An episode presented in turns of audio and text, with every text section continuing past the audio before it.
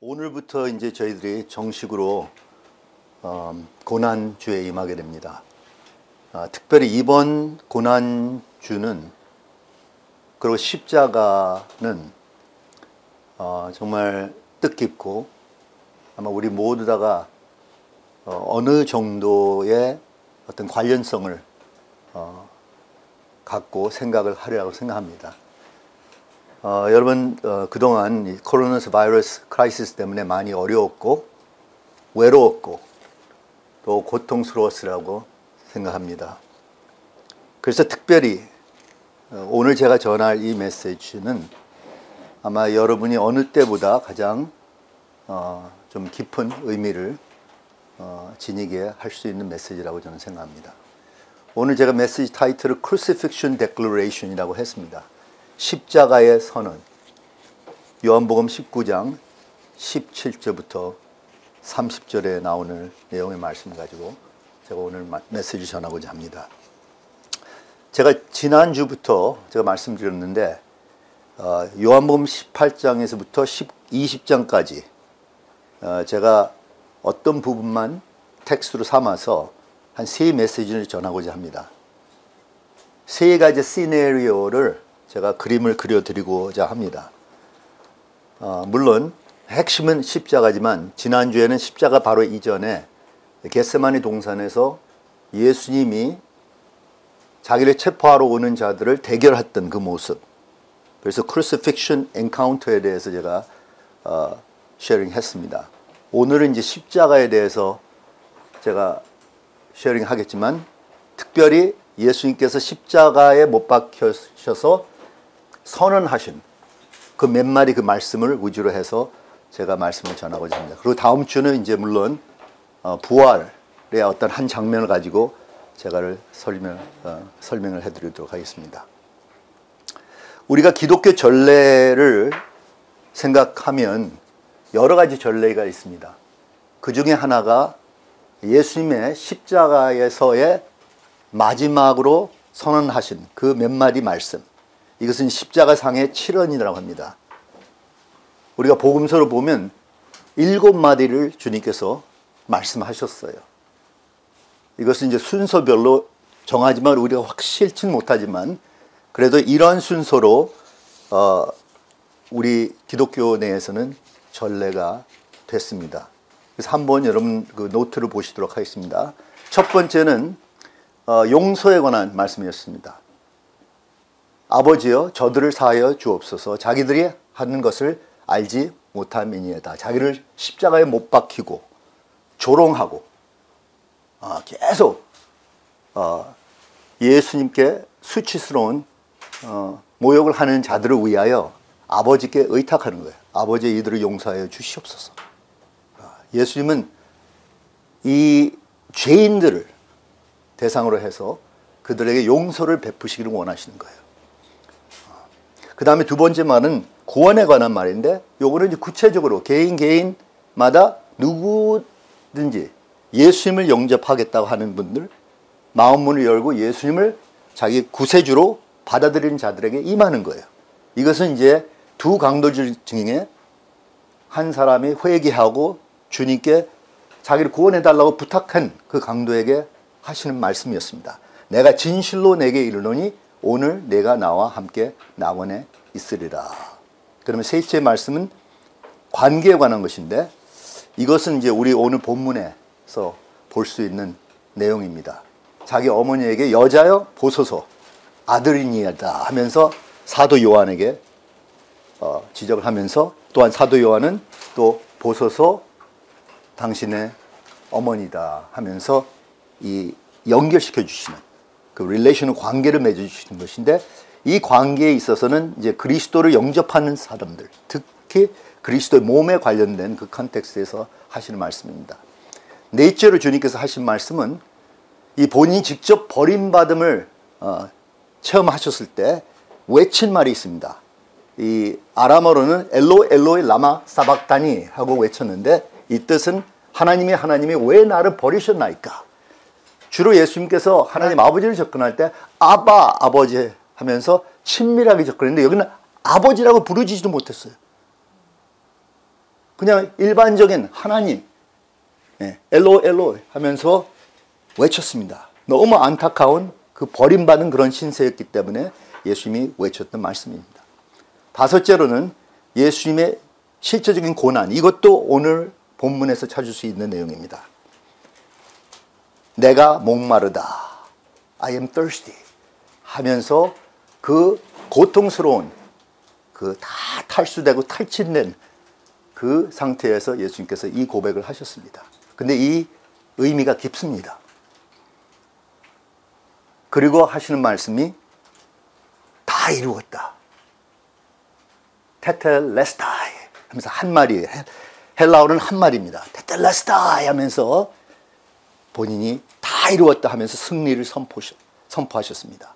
그리고 마지막으로 고요하게 차분하게 예, 하나님 아버지께 전적으로 항복하면서 하시는 말씀이 아버지여 내 영혼을 아버지 손에 부탁하나이다.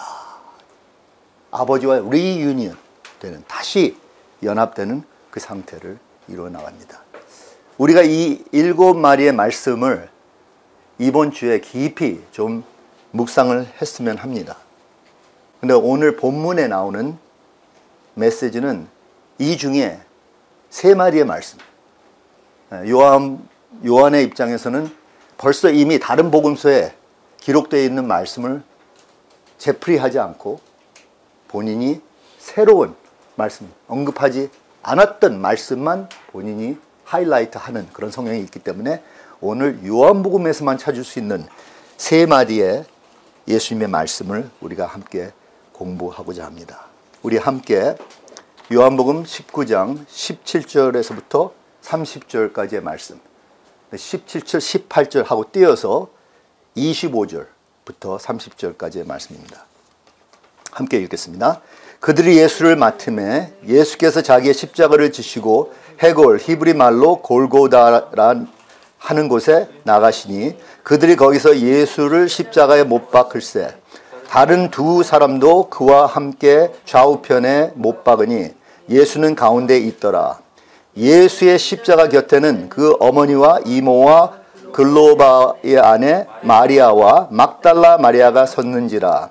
예수께서 자기 어머니와 사랑하시는 제자가 곁에 서 있는 것을 보시고 자기 어머니께 말씀하시되 여자여 보소서 아들이니이다 하시고 또 그 제자에게 이르시되 보라 네 어머니라 하신데 그때부터 그 제자가 자기 집에 모시니라. 그 후에 예수께서 모든 일이 이미 이루어진 줄 아시고 성경을 응하게 하려 하사 이르시되 내가 목마르다 하시니 거기 신 포도주가 가득히 담긴 그릇이 있는지라.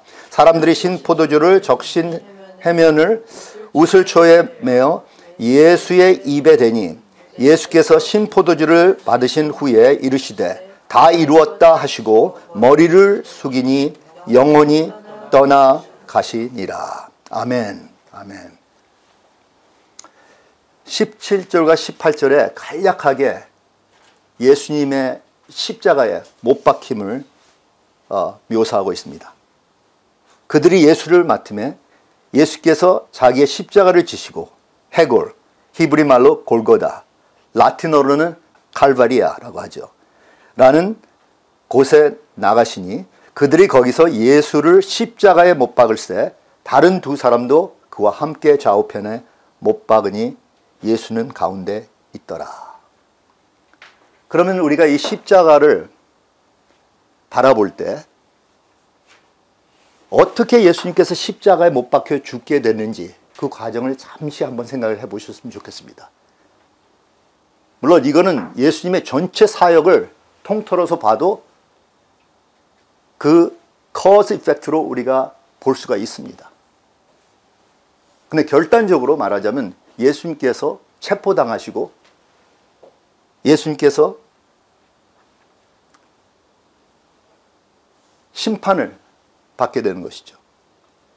그래서 예수님께서 재판을 당하는 데 있어서 특별히 유대 산헤드린 앞에서 대자신과 그 유대 어, 지도자들 영적 지도자들 앞에 서서 재판을 당하시고 그 다음에 아, 빌라도, 빌라도는 로마 유대 지방의 총독이었죠.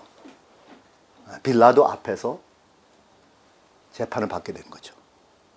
근데 여러분 잘 아시다시피 이 모든 재판 자체가 허위적인 것이었어요. 예, 조작된 것이라는 거죠. 그래서 예수님께서는 fair trial을 받을 수가 없게 되는 거예요. 거짓 증인들을 세우지 않나? 예수님께서 솔직하게 고백하고 통털어서 자기 자신을 변호할 수 있는 기회를 전혀 안 주고 It's like a mock trial이라고 하죠. 우리 영어는 mock trial을 해서 예수님을 이제 정죄하기로 한 것이죠. 그 다음에 실제로 예수님께서 이제 심판을 받고 여기서 이제 재판을 어, 받게 됐는데 첫째로는 이제 군인들 앞에서 수치를 당하지 않습니까? 그 무리들 앞에서 수치를 당하십니다. 예수님을 채찍을 합니다. 이제 로마 그 전통에서는 채찍질 할 때 40번 정도 채찍 받으면 그건 어마어마한 그래서 40번 가지고 mercy 긍휼을 베푼다 해서 하나 마이너스해서 39번을 채찍을 합니다. 예수님께서 이 채찍을 당하는데 보통 채찍이 아니라고 생각해요. 제가 보기에는 멜 깁슨 감독께서 제작한 of the Christ에 나오는 그 그림이 상당히 실제적이라고 생각합니다. 저도 처음에는 너무 당황했죠. 그러한 모습을 못, 봤, 못 봤거든요. 예수님이 완전히 피투성했던 거예요. 채찍을 당할 때마다 거의 살이 찢어지고 피가 줄줄 흘러나오는 거예요. 그걸 39번을 채찍 받았다고 생각해 보세요. 살이 갈갈이 찢어지면서 그 고통을 이미 받으시면서 그 십자가를 지고 골고다로 올라가서 십자가 못 박혀 죽으신 그 모습을 우리가 생각해 보자는 거죠. 또한 이 로마 군병들이 장난 삼아 예수님을 조롱하면서 가시로. 이것도 우리가 생각하는 일반 자그마한 가시가 아니라 큼직한 가시. 이 정도로 이렇게 큰 가시로 만든 면류관. 그러니까 그 면류관 자체가 어마어마한 큰 교회 면류관 이거를 꽉 머리에다가 박는 거예요. 피를 줄줄 흘리면서 예수님께서 십자가로 향해서 가지고 계십니다. 게다가 또 자색 가운까지 입히면서 막 조롱하면서 어, 유대 왕이여 하면서 조롱을 합니다. 침을 뱉고 막대기로 머리를 치고 그 다음 주먹으로 두들 패고 밟고 별짓을 다 했습니다. 그 가운데서 무리들은 어떤 태도를 보였습니까? 다 전적으로 그냥 완전히 그 군중 정신으로 말이죠. 예? 그 mob, mass, crowd는 어떻게 반응을 했습니까? 십자가 못 박혀 죽으리 죽게 하소서. 이 사람을 죽이게 사형시키십시오. 하고 외쳤습니다. 그리고 실제로 예수님께서 이제 못 박히시는 그 장면도 여러분 잘 아시는지 모르겠지만 실제로 십자가에 못 박힌 사람에 대한 그 고고학자들이 그거를 캐낸 것이 있어서 그것을 이제 증거물로 삼아서 아마 그 당시에 십자가에 못 박힌 자들은 이러한 모습으로 죽었으라고 생각해요. 우리가 생각하는 손에 못이 박히는 것이 아니라 바로 손목 위에. 그래야지 그 못에 걸려서 손이 빠져나올 수가 없도록. 네.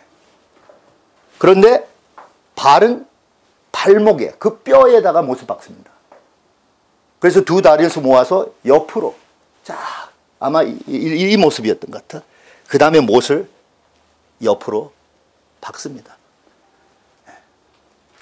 그러니까 예수님께서 이 자세로 십자가에 못 박혀 죽어가고 있는데 이렇게 하다가는 본인이 자기의 무게를 서폴트를 못하기 때문에 약간의 그 무게를 서폴트 받쳐주는 시트라니까 한쪽으로 약간 이렇게 버티면서 이렇게 행위하는 거예요.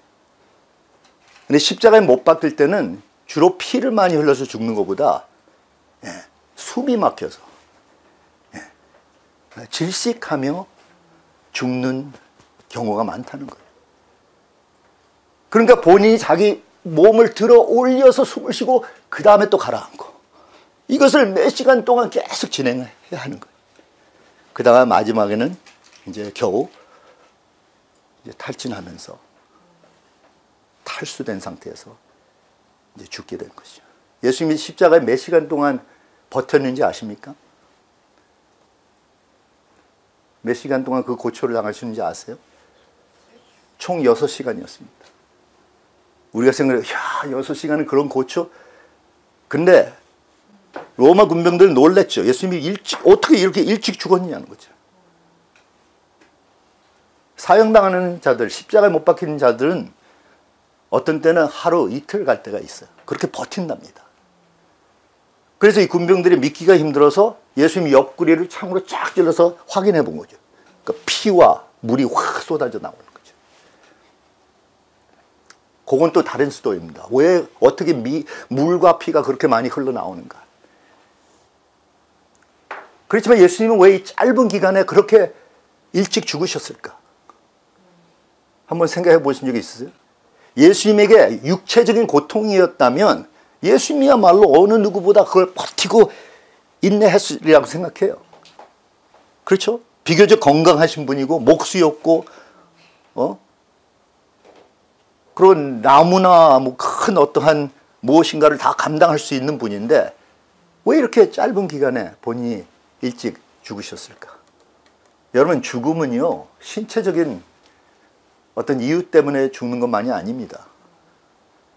정신적으로 얼만큼의 부담을 지니고 있느냐도 계산이 돼야 되고 그 다음에 또 영적으로 우리가 모르는 어떤 영적 싸움에 있어 얼만큼의 예, 압력을 예수님이 느꼈는지를 생각해야 돼. 이걸 다 계산해 보면 계산이 돼요. 생각해 보세요. 예수님은 그냥 십자가에서 피 흘린 것만이 아니라 정신적으로 온 인류의 죄를 몽땅 다 자기가 짊어졌다는 거예요. 정신적으로 느꼈다는 거예요. 보세요. 예수님은 가장 거룩하신 분, 조금이라도 죄에 대해서 생각 한 번도 아니고 어떤 유혹에 빠진 분도 아니신데 가장 거룩하신 분이 흉측한 모든 죄들이 자기의 정신에 임하게 된다고 생각해 보세요.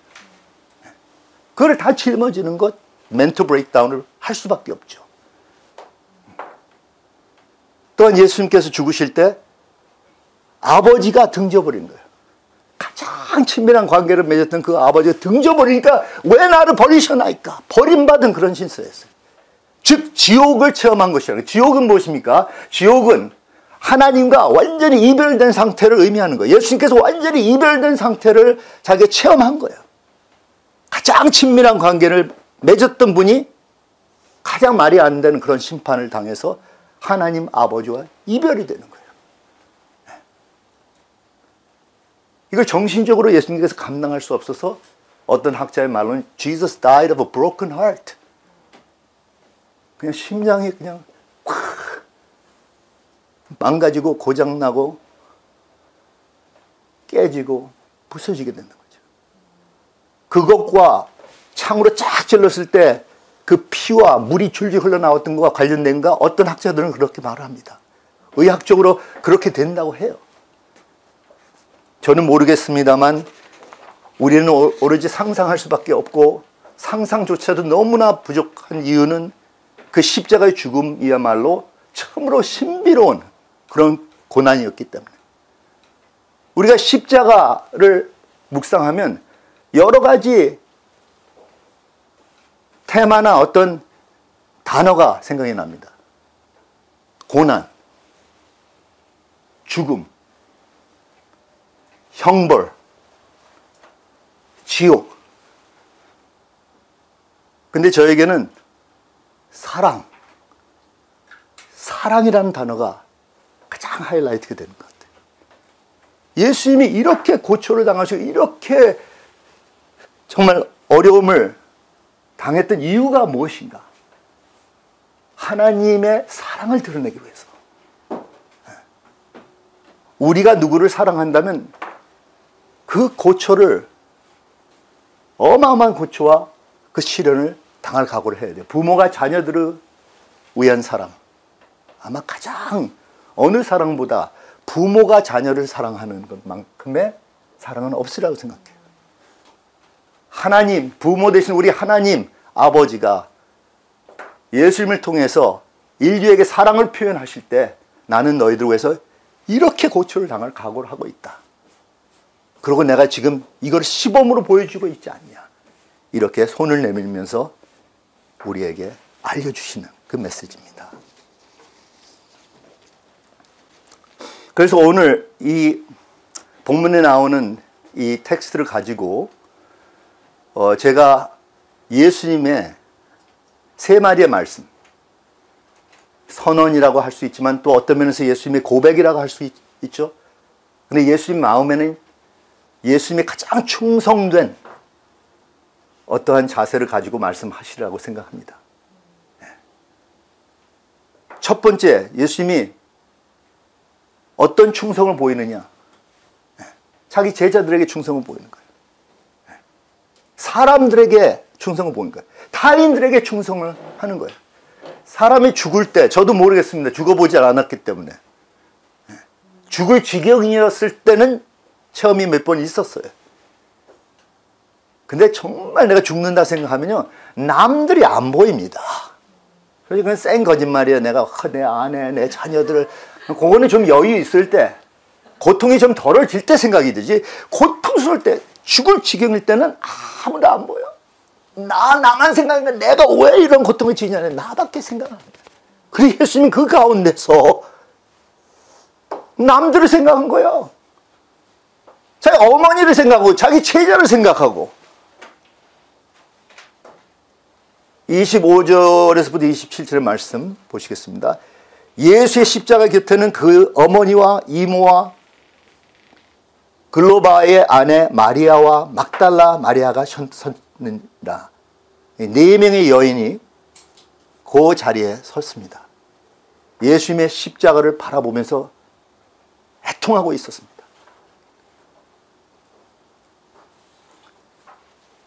예수께서 자기 어머니와 사랑하시는 제자, 즉 요한 이 제자가 곁에 서 있는 것을 보시고 자기 어머니께 말씀하시되 여자여 보소서 아들이니다. 이제 이 아들은 떠납니다.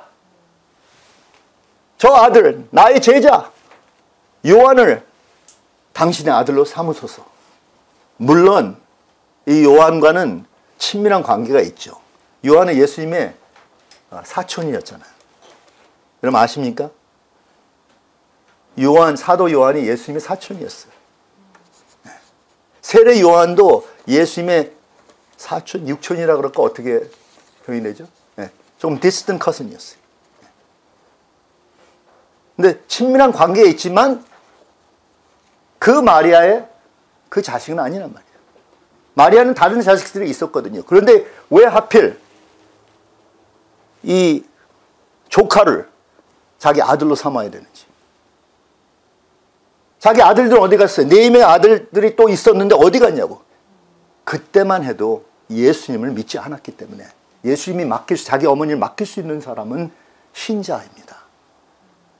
그 수제자 중 한 사람 사도 요한이었습니다.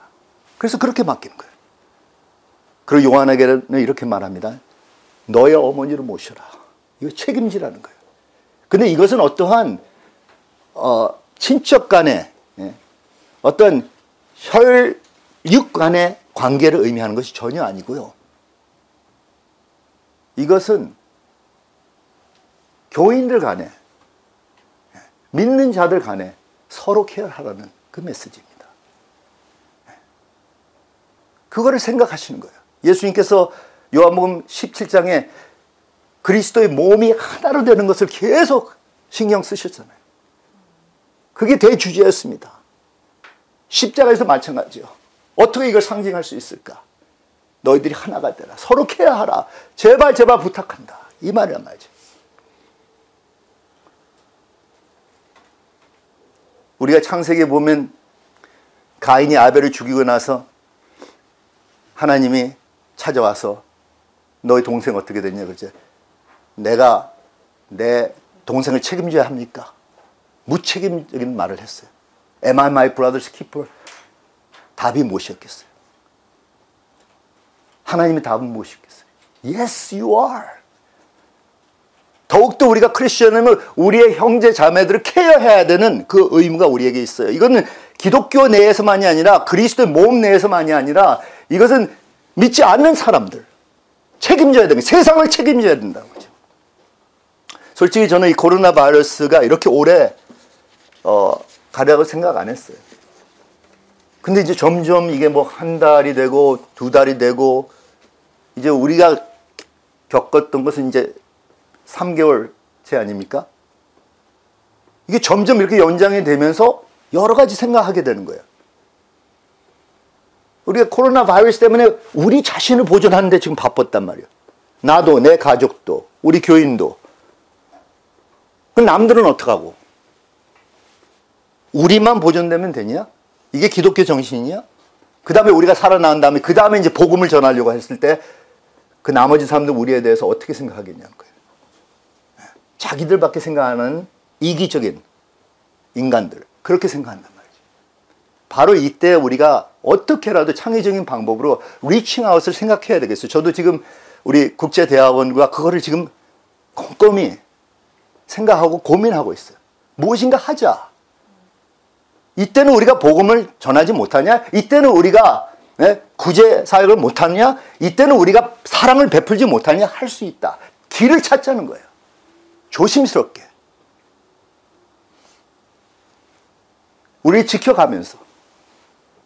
왜냐면 내가 감염된 상태로서 누구에게 다가가면 그 사람에게 이거를 전염케 하잖아요. 그렇죠? 그러니까 마틴 루터의 그 지혜로운 말씀.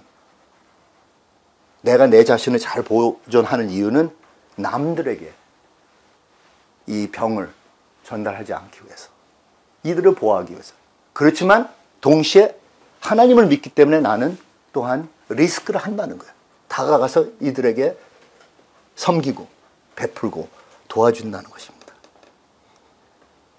예, 기독교는 항상 타인 중심적인 신앙이기 때문에 아가페라는 개념 자체가 타인 중심적인 나를 벗어나서 남에게 the other 상대자 위주로 하는 것이 바로 아가페이기 때문에 우리는 할 수 없습니다. 우리가 이런 상황 가운데서 우리가 이기적인 사람들이 되면 될수록 이거는 우리 신앙을 죽이는 거예요. 우리 신앙을 포기하게 되는 것입니다. 그래서 우리가 기도합시다. 우리가 무엇을 해야지 남들에게 베풀 수 있을까? 물론 우리 교인들 서로 테이크 케어하는 것은 우선순위지만 더 나아가서 주변에 어떻게 우리가 우리의 brothers and sisters 키플이 될 수 있을까? 우리가 깊이 고민을 해야 되겠습니다. 예수님도 십자가에 못 박히시면서 막 본인이 직접적으로 고통하시면서 하시는 말이 아, 서로 좀 care해달라. 그 다음에는 예수님의 충성이 자신에 관한 충성입니다. 자신에 관한 충성. 예, 어떤 사람들은 이렇게 타인에 대해서는 되게 충성한데 자신 관리는 전혀 안 해요. 그 자신이 어떻게 해야 되는지 자신은 maximize 하지 않는다는 거예요. 28절과 29절 한번 봅시다. 그 후에 예수께서 모든 일이 이미 이루어진 줄 아시고 성경을 응하게 하려 하사 이르시되 내가 목마르다 하시니 거기 신포도주가 가득히 담긴 그릇이 있는지라 사람들이 신포도주를 적신 해면을 우슬초에 매어 예수의 입에 대니 예수께서 고백합니다. 난 목마르다. 그 뜻은 무엇일까요? 여러 가지 뜻이 나를 목마르니까 물 좀 주십시오. 네. 나를 좀 도와주십시오. 네. 간절히 부탁하는 말씀일 수도 있어요. 근데 제가 보기엔 그게 아닌 것 같아요. 이 뜻은 예수님의 전적인 어떠한 상태를 의미하는 거예요. 얼마나 탈수됐고 탈진됐으면 그 고백을 하시겠습니까? 하, 목마르다. 여러분 그 목마르 보신 적이 있으시죠, 다들? 저는 밤 밤새 목마른 상태에 있는 것 같아요. 그래도 물만 마시면 되는데 말이죠. 그냥 항상 목마르. 아마 이런 것을 묵상하라 그냥 참았는지 모르겠지만 한 지금 몇 주 동안도 계속 그냥 갈증 때문에 고통스러워요. 밤에 특별히 그렇습니다. 공기가 좀 그래서 그런지 저는 그냥 목이 마른. 근데 정말 죽을 지경으로 목이 마를 때가 있어요. 그럼 바로 죽는다는 거예요. 죽는다는 걸 표시하는 거예요. 죽는 상태를 의미하는 거예요. 다 빠져나갈, 빠져나갈 수분은 다 빠져나가고, 에너지도 다 빠져나가고, 예. 힘이 없는 거예요. 이걸 의미하는데, 이것은 바로 예수님의 정신입니다. 예수님은 자신을 전적으로 우리를 위해서 베푸시고 죽으셨다는 거예요. 자신을 전적으로 희생하셨다는 거예요. 전적으로 본인이 노력을 했다는 것을 의미하는 거예요. 남긴 게 하나도 없어요. 웨슬리가 아마 그런 말을 했죠. I want Lord you to burn me up so that everybody can come and watch me burn and then expire. 그러니까 나를 태워버리소서. 나를 잿더미로 만드소서. 무엇이면 이걸 뭐 간직하고 그 다음에 죽, 죽어 남기고 죽고 싶지 않다는 거예요. 나를 완전히 완전히 번제로 주님 삼아 주십시오. 그럼 사람들이 그걸 보면서 이것이 증언이 되도록 해달라는 거예요. 와 대단한 정신입니다. 우리는 우리 것 다 갖추고 아끼고 다 취하고 그러면서 죽으려고 그러는데 그거 가지고 갈 수도 없는 거잖아요. 우리에게 있는 모든 것은 남에게 베풀라고. 그래서 끝에 가서 아 목마르다. 다 내가 줄 거 다 줬다. 어? 내 수분과 내 에너지와 그러면서 완전히 탈진된 상태에서 그렇게 번아웃이 됐으면 얼마나 영광스럽겠어요. 예. 근데 너무나 오늘 세상에서 다 자기가 아끼는 거야. 예. 예. 어떻게 하면 내 거. 근데 그걸 give it away for the sake of others. 이게 예수님의 정신이었습니다. 그럼 마지막으로 예수님께서 충성하면서 항상 우리가 요한복음에 지속적으로 우리가 보았던, 목격했던 그 자세였습니다. 아버지께 충성한 거예요. 아버지가 그 맡기신 그 사명에 충성한 거예요. 30절을 보세요. When he had finished, when he had received the drink, Jesus said, It is finished. With that he bowed his head gave up his spirit. 예수께서 신포도주를 마신 후에 이르시되 다 이루었다 하시고 머리를 숙이니 영원히 떠나 가시니라. 네. 다 이루었다. 여러분, 여기에는 다 이루었다는 그 뜻이 그냥 이제 아, 다 마쳤으니까 이제 I'm ready to go home 그 뜻이 아니고요. 네. 어떤 life vacation을 꿈꾸는 것이 전혀 아니고 다 이루었다는 것은 사명을 성취했다는 거예요. mission accomplished 그 뜻이에요. 임무를 다 했다는 것을 의미하는 거예요. 헬라어로는 딱 한 단어입니다. 테텔레스타이. 따라서 테텔레스타이. finished. finished. 무엇이 finish 했느냐? 이 단어는 주로 뭐 집세를 지불할 때 또는 빚값을 지불할 때 쓰는 단어예요. 그래서 영수증에 테텔레스타이 딱 써주고 주는 거예요. paid, fully paid, completed, the obligation 다 끝났다 이 뜻이란 말이죠. 그렇다면 우리는 어떻게 삶을 살아야 되냐? 우리에게 주어진 그 미션을 전적으로 완성해야 돼요. 그걸 우리가 질문해야 돼. 나, 나에게 남은 미션이 있나? 내가 아직도 숨 쉬고 아직 살아 존재할 수 있는 이유는 그 미션 때문이란 말이죠. 아니면 어서 주님께서 나를 데려갈 수 있거든요. 근데 아직 저를 남겨둔 이유는 내가 해야 할 미션이 있기 때문입니다.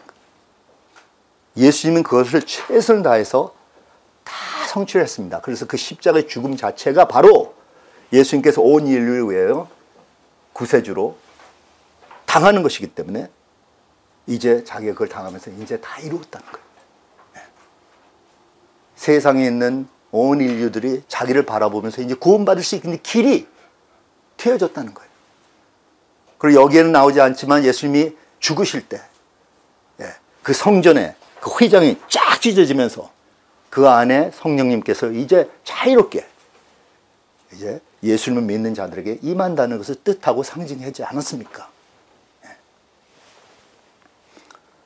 그렇기 때문에 예수님께서 이 세 마디로 요한복음에서는 이 세 마디로 본인이 자기의 충성된 모습을 드러내고 우리에게 이렇게 선언함으로 우리에게 이런 것을 유산으로 주시는 거예요.